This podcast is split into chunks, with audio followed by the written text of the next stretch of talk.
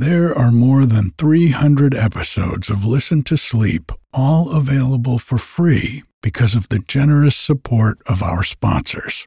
And while you'll never hear any ads after the story or meditation starts, you can get every episode ad free, plus over 100 bonus episodes, all for less than the price of one cup of coffee a month by going to listentosleep.com and clicking on support.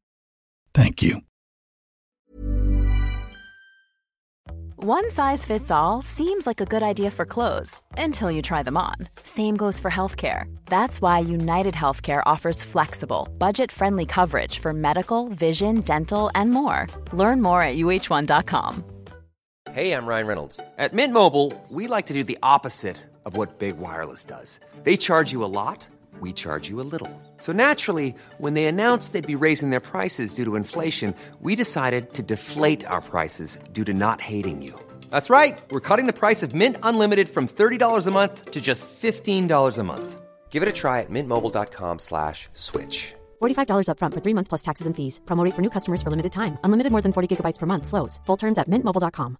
Quality sleep is essential. That's why the Sleep Number Smart Bed is designed for your ever evolving sleep needs. Need a bed that's firmer or softer on either side? Helps you sleep at a comfortable temperature? Sleep Number Smart Beds let you individualize your comfort so you sleep better together. JD Power ranks Sleep Number number 1 in customer satisfaction with mattresses purchased in-store. And now, save 50% on the Sleep Number limited edition Smart Bed for a limited time. For JD Power 2023 award information, visit jdpower.com/awards. Only at a Sleep Number store or sleepnumber.com. Hi, I'm Eric, and this is Listen to Sleep slow, quiet stories to help you fall asleep.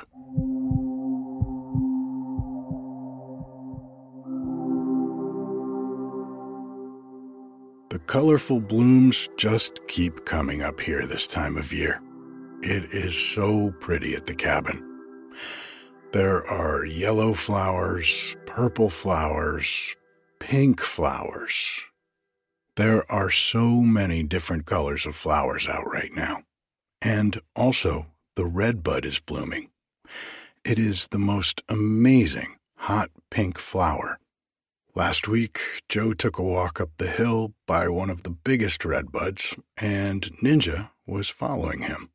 Our cats love to take walks with us. So, this week's picture on the blog is the redbud and Ninja.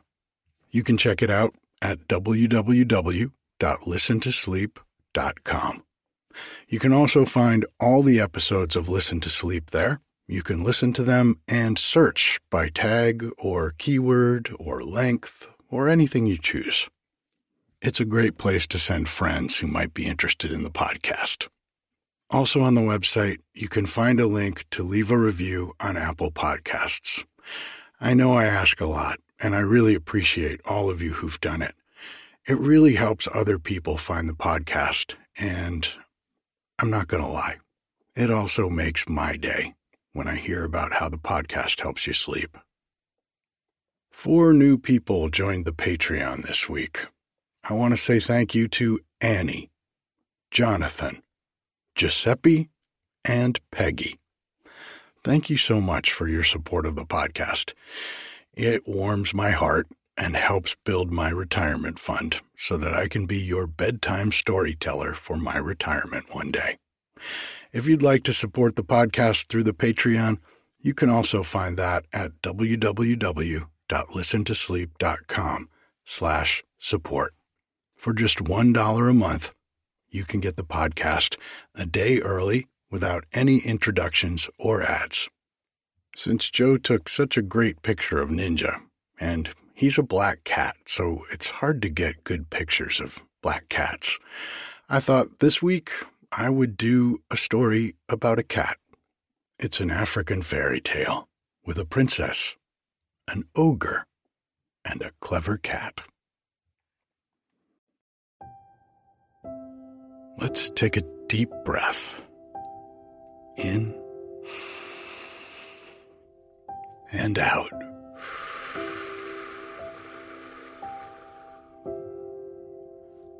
Feeling yourself just sinking into the mattress, letting go of the day.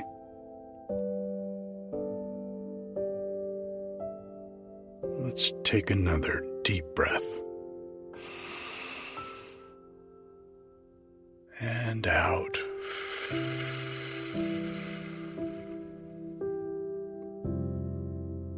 Nothing to do, nowhere to go. It's time for rest.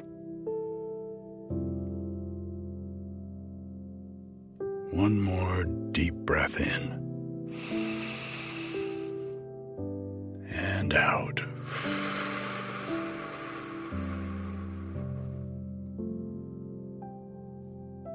This is your time, quiet time. If you get tired while I'm reading to you, that's okay. Just let yourself drift off.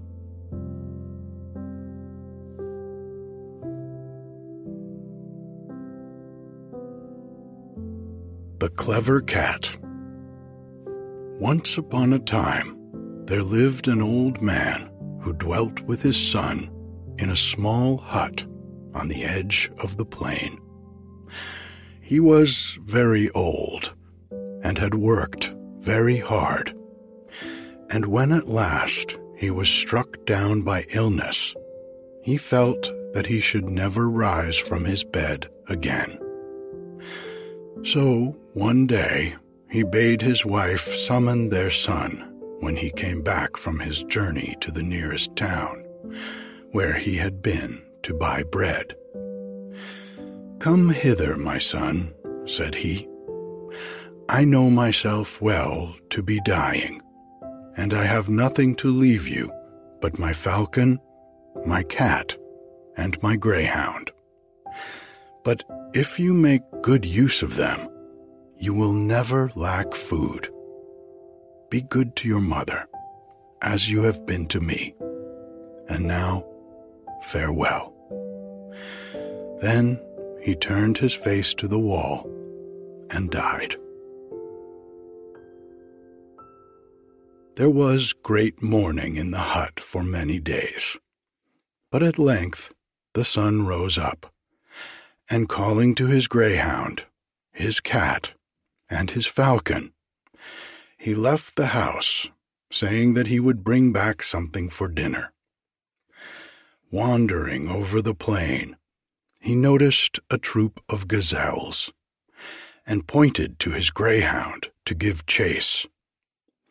The dog soon brought down a fine fat beast, and slinging it over his shoulders, the young man turned homewards. On the way, however, he passed a pond, and as he approached, a cloud of birds flew into the air. Shaking his wrist, the falcon seated on it darted into the air and swooped down upon the quarry he had marked, which fell dead to the ground. The young man picked it up and put it in his pouch, and then went towards home again. Near the hut was a small barn, in which he kept the produce of a little patch of corn, which grew close to the garden. Here a rat ran out, almost under his feet, followed by another and another. But quick as thought the cat was upon them, and not one escaped her. When all the rats were killed, the young man left the barn. He took the path leading to the door of the hut, but stopped on feeling a hand laid on his shoulder. Young man, said the ogre, for such was the stranger, you have been a good son, and you deserve a piece of luck which has befallen you this day. Come with me to that shining lake yonder, and fear nothing. Wondering a little at what might be going to happen to him, the youth did as the ogre bade him. And when they reached the shore of the lake, the ogre turned and said to him, Step into the water and shut your eyes. You will find yourself sinking slowly to the bottom. But take courage, all will go well. Only bring up as much silver as you can carry, and we will divide it between us. So the young man stepped bravely into the lake and felt himself sinking, sinking, till he reached firm ground at last. In front of him lay four heaps of silver.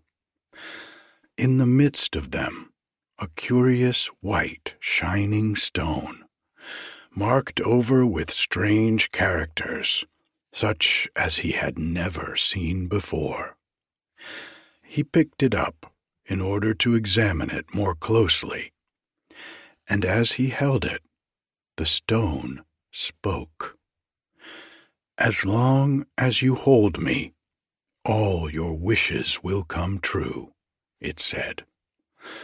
But hide me in your turban, and then call to the ogre that you are ready to come up. In a few minutes, the young man stood again by the shores of the lake. Well, where is the silver? asked the ogre, who was awaiting him. Ah, my father, how can I tell you? So bewildered was I, and so dazzled with the splendors of everything I saw, that I stood like a statue, unable to move. Then, hearing steps approaching, I got frightened and called to you, as you know. You are no better than the rest, cried the ogre and turned away in a rage. When he was out of sight, the young man took the stone from his turban and looked at it. I want the finest camel that can be found, and the most splendid garments, said he. Shut your eyes, then, replied the stone. And he shut them. And when he opened them again, the camel that he had wished for was standing beside him, while the festal robes of a desert prince hung from his shoulders. Mounting the camel, he whistled the falcon to his wrist, and followed by his greyhound and his cat, he started homewards. His mother was sewing at the door when this magnificent stranger rode up and, filled with surprise, she bowed low before him. Don't you know me, mother? he said with a laugh. And on hearing his voice, the good woman nearly fell to the ground with astonishment. How have you got that camel and those clothes? asked she. Can a son of mine have committed murder in order to possess them? Do not be afraid. They are quite honestly come by, answered the youth. I will explain all by and by. But now you must go to the palace and tell the king I wish to marry his daughter. At these words, the mother thought her son had certainly gone mad, and stared blankly at him. The young man guessed what was in her heart, and replied with a smile Fear nothing. Promise all that he asks. It will be fulfilled somehow. So she went to the palace, where she found the king sitting in the Hall of Justice, listening to the petitions of his people. The woman waited until all had been heard and the hall was empty, then went up and knelt before the throne. My son has sent me to ask for the hand of the princess, said she. The king looked at her and thought that she was mad. But instead of ordering his guards to turn her out, he answered gravely. Before he can marry the princess, he must build me a palace of ice, which can be warmed with fires, and wherein the rarest singing birds can live. It shall be done, your majesty, said she, and got up and left the hall. Her son was anxiously awaiting her outside the palace gates, dressed in the clothes that he wore every day. Well, what have I got to do? he asked impatiently, drawing his mother aside so that no one could overhear them. Oh, something quite impossible, and I hope you will put the princess out of your head, she replied. Well, but what is it? persisted he. Nothing but to build a palace of ice wherein fires can burn that shall keep it so warm that the most delicate singing birds can live in it. I thought it would be something much harder than that, exclaimed the young man. I will see about it at once. And leaving his mother, he went into the country and took the stone from his turban. I want a palace of ice that can be warmed with fires and filled with the rarest singing birds. Shut your eyes, then, said the stone. And he shut them. And when he opened them again, there was the palace, more beautiful than anything he could have imagined, the fires throwing a soft pink glow over the ice. It is fit even for the princess, thought he to himself. As soon as the king awoke next morning, he ran to the window, and there, across the plain, he beheld the palace. That young man must be a great wizard. He may be useful to me. And when the mother came again to tell him that his orders had been fulfilled, he received her with great honor and bade her tell her son that the wedding was fixed for the following day. The princess was delighted with her new home, and with her new husband also, and several days slipped happily by, spent in turning over all the beautiful things that the palace contained.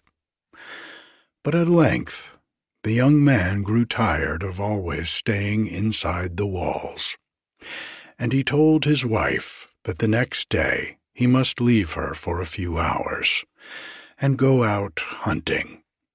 You will not mind? he asked. And she answered, as became a good wife.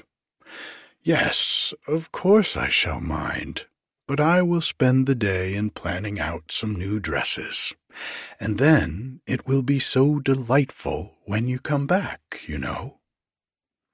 So the husband went off to hunt, with the falcon on his wrist, and the greyhound, and the cat behind him.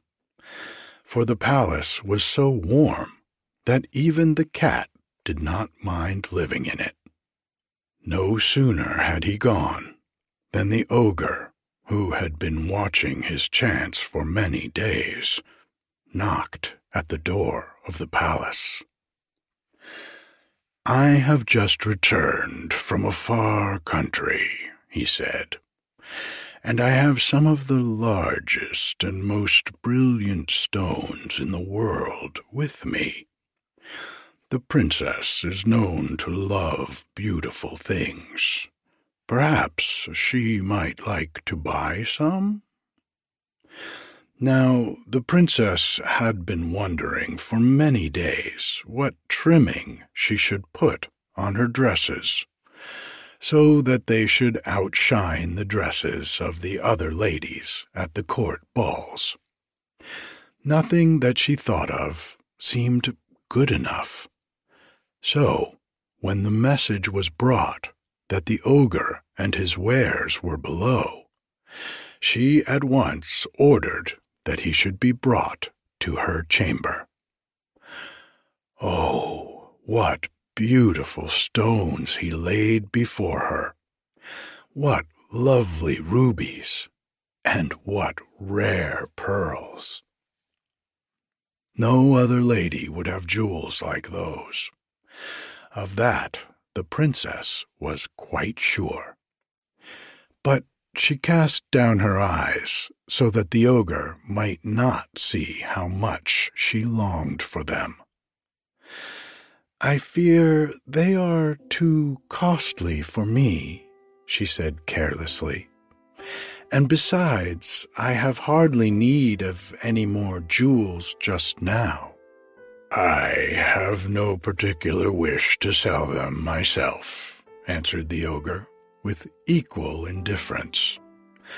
But I have a necklace of shining stones which was left me by my father, and one, the largest, engraven with weird characters, is missing.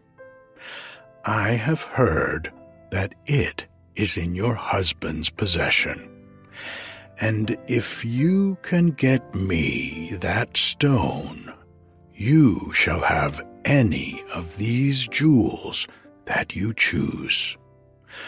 But you will have to pretend that you want it for yourself. And above all, do not mention me, for he sets great store by it, and would never part with it to a stranger. Tomorrow I will return with some jewels, yet finer than those I have with me today. So, madam, farewell. Left alone, the princess began to think of many things, but chiefly as to whether she would persuade her husband to give her the stone or not. At one moment, she felt he had already bestowed so much upon her that it was a shame to ask for the only object he had kept back. No, it would be mean. She could not do it. But then, those diamonds and those strings of pearls. After all, they had only been married a week and the pleasure of giving it to her ought to be far greater than the pleasure of keeping it for himself, and she was sure it would be. Well, that evening, when the young man had supped off his favorite dishes, which the princess took care to have specially prepared for him, she sat down close beside him and began stroking his head. For some time she did not speak, but listened attentively to all the adventures that had befallen him that day. But I was thinking of you all the time, said he at the end, and wishing that I could bring you back something you would like. But alas, what is there that you do not possess already? How good of you not to forget me when you are in the midst of such dangers and hardships, answered she.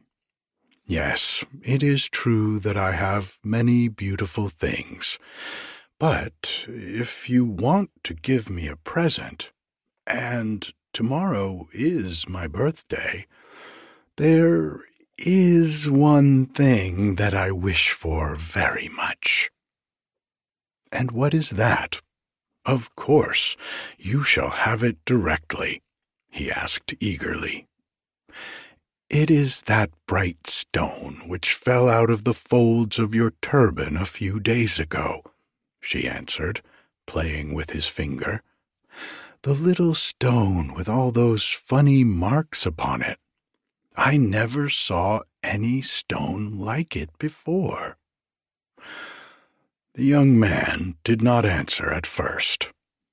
Then he said slowly, I have promised, and therefore I must perform. But will you swear never to part from it, and to keep it safely about you always? More I cannot tell you, but I beg you earnestly to take heed to this. The princess was a little startled by his manner, and began to be sorry that she had ever listened to the ogre. But she did not like to draw back, and pretended to be immensely delighted at her new toy, and kissed and thanked her husband for it. After all, I needn't give it to the ogre, thought she, as she dropped off to sleep. Unluckily, the next morning, the young man went hunting again, and the ogre, who was watching, knew this, and did not come till much later than before. At the moment that he knocked at the door of the palace, the princess had tired of all her employments, and her attendants were at their wits' end how to amuse her, when a tall man, dressed in scarlet, came to announce that the ogre was below, and desired to know if the princess would speak to him.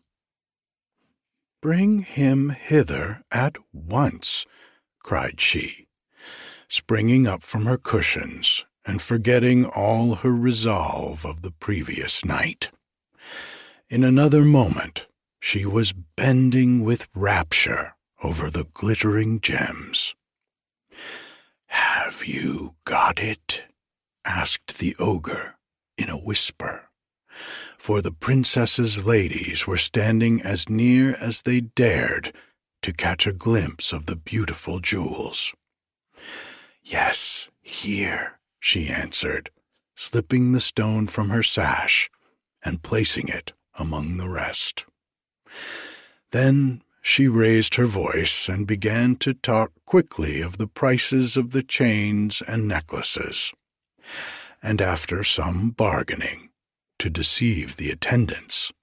She declared that she liked one string of pearls better than all the rest, and that the ogre might take away the other things, which were not half as valuable as he supposed. As you please, madam, said he, bowing himself out of the palace. Soon after he had gone, a curious thing happened. The princess carelessly touched the wall of her room, which was wont to reflect the warm red light of the fire on the hearth, and found her hand quite wet. She turned round, and was it her fancy, or did the fire burn more dimly than before? Hurriedly, she passed into the picture gallery, where pools of water showed here and there on the floor, and a cold chill ran through her whole body. At that instant, her frightened ladies came running down the stairs, crying, Madam, Madam, what has happened? The palace is disappearing under our eyes. My husband will be home very soon, answered the princess, who, though nearly as much frightened as her ladies, felt that she must set them a good example. Wait till then, and he will tell us what to do. So they waited, seated on the highest chairs they could find, wrapped in their warmest garments, and with piles of cushions under their feet, while the poor birds flew with numbed wings hither and thither, till they were so lucky as to discover an open window in some forgotten corner. Through this they vanished, and were seen no more.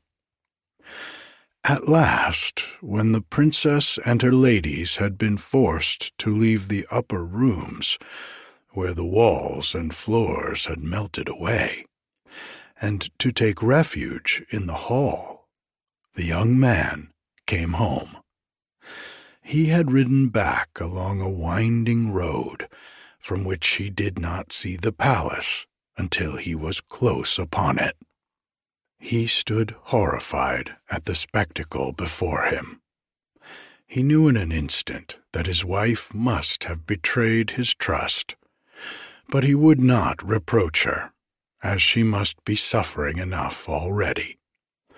Hurrying on, he sprang over all that was left of the palace walls, and the princess gave a cry of relief at the sight of him. Come quickly, he said, or you will be frozen to death. And a dreary little procession set out for the king's palace, the greyhound and the cat bringing up the rear. At the gates he left them, though his wife besought him to allow her to enter. You have betrayed and ruined me, he said sternly. I go to seek my fortune alone. And without another word, he turned and left her. With his falcon on his wrist, and his greyhound and the cat behind him, the young man walked a long way, inquiring of everyone he met whether they had seen his enemy, the ogre. But nobody had.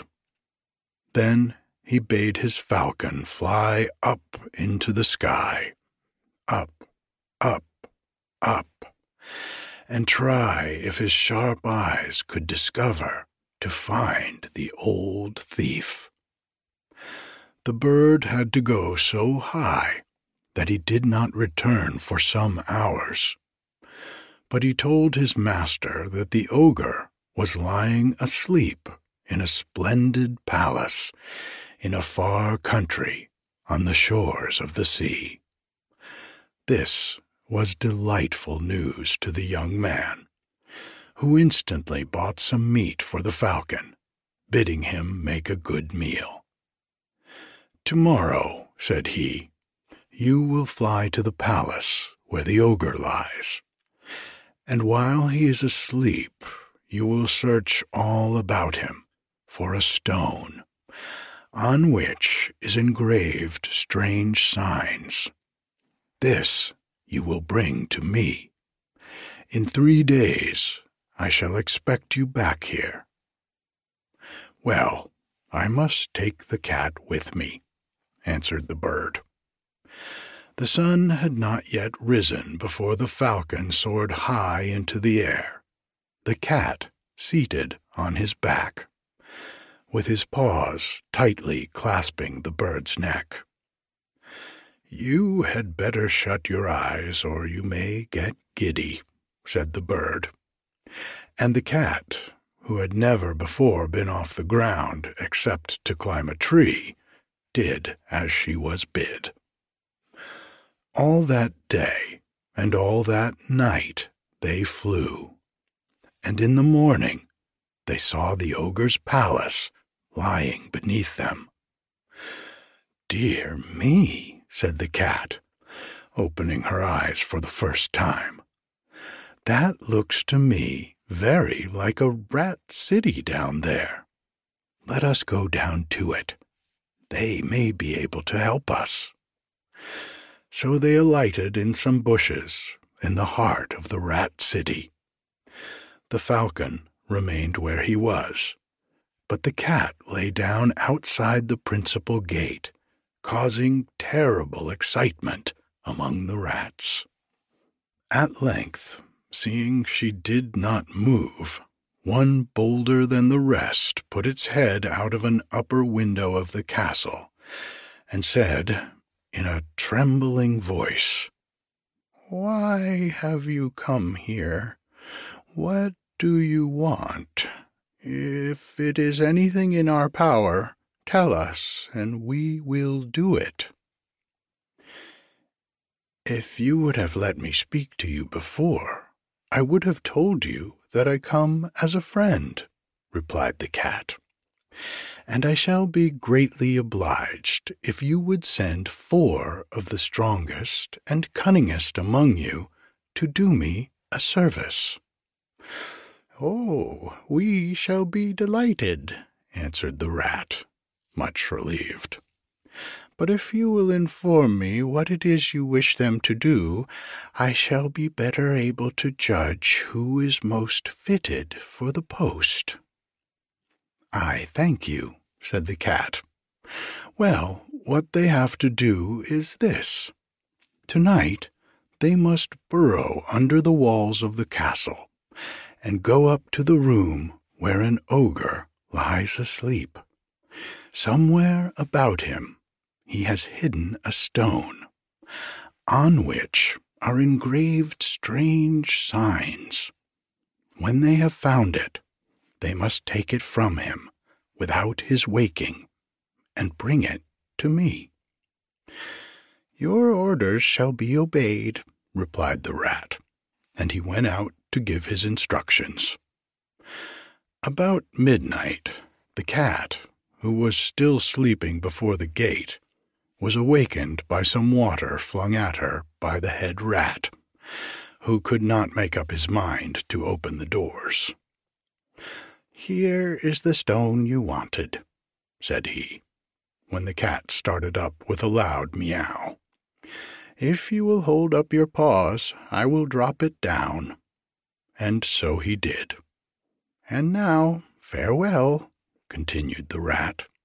You have a long way to go, and will do well to start before daybreak. Your counsel is good, replied the cat, smiling to itself, and putting the stone in her mouth, she went off to seek the falcon.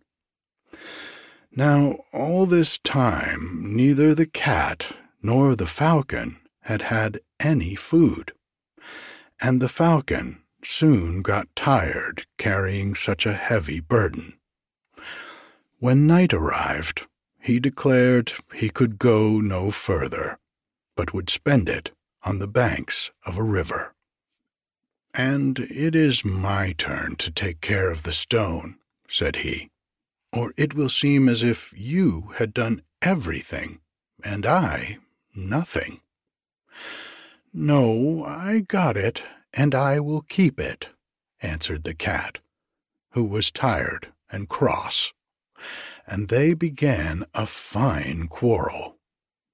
But unluckily, in the midst of it, the cat raised her voice, and the stone fell into the ear of a big fish which happened to be swimming by and though both the cat and the falcon sprang into the water after it, they were too late. Half drowned and more than half choked, the two faithful servants scrambled back to land again. The falcon flew to a tree and spread his wings in the sun to dry. But the cat, after giving herself a good shake, began to scratch up the sandy banks and to throw the bits into the stream. What are you doing that for? asked a little fish. Do you know that you are making the water quite muddy? That doesn't matter to me at all, answered the cat. I am going to fill up all the river so that the fishes may die.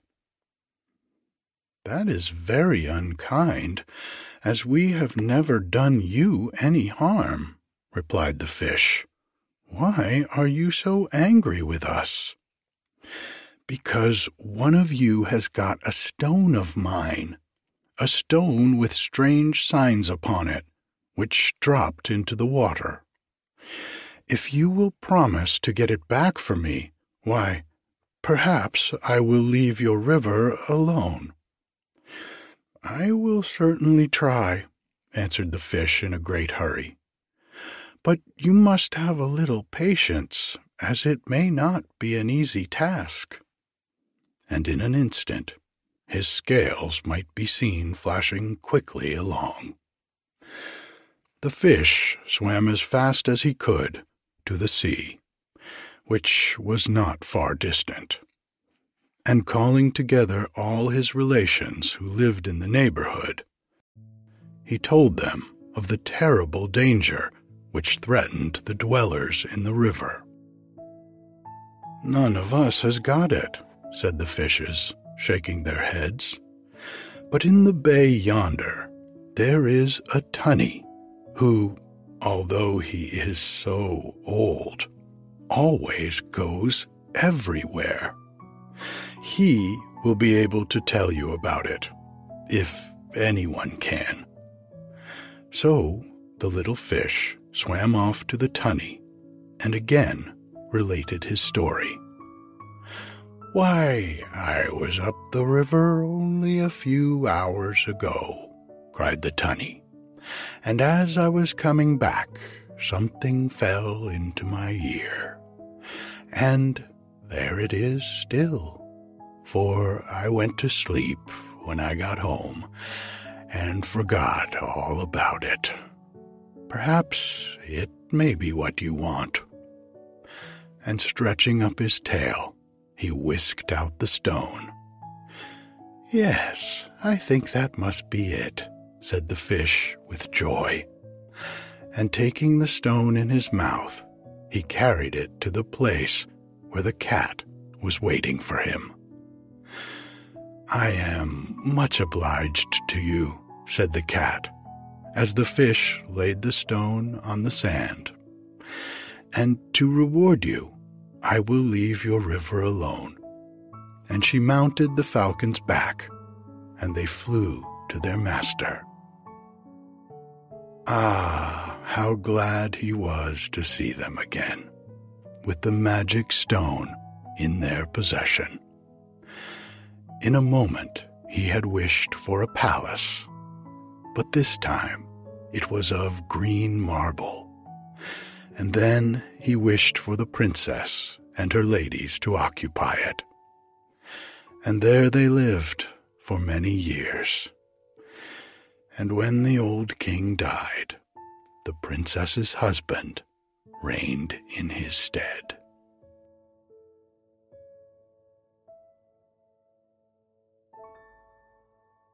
Good night.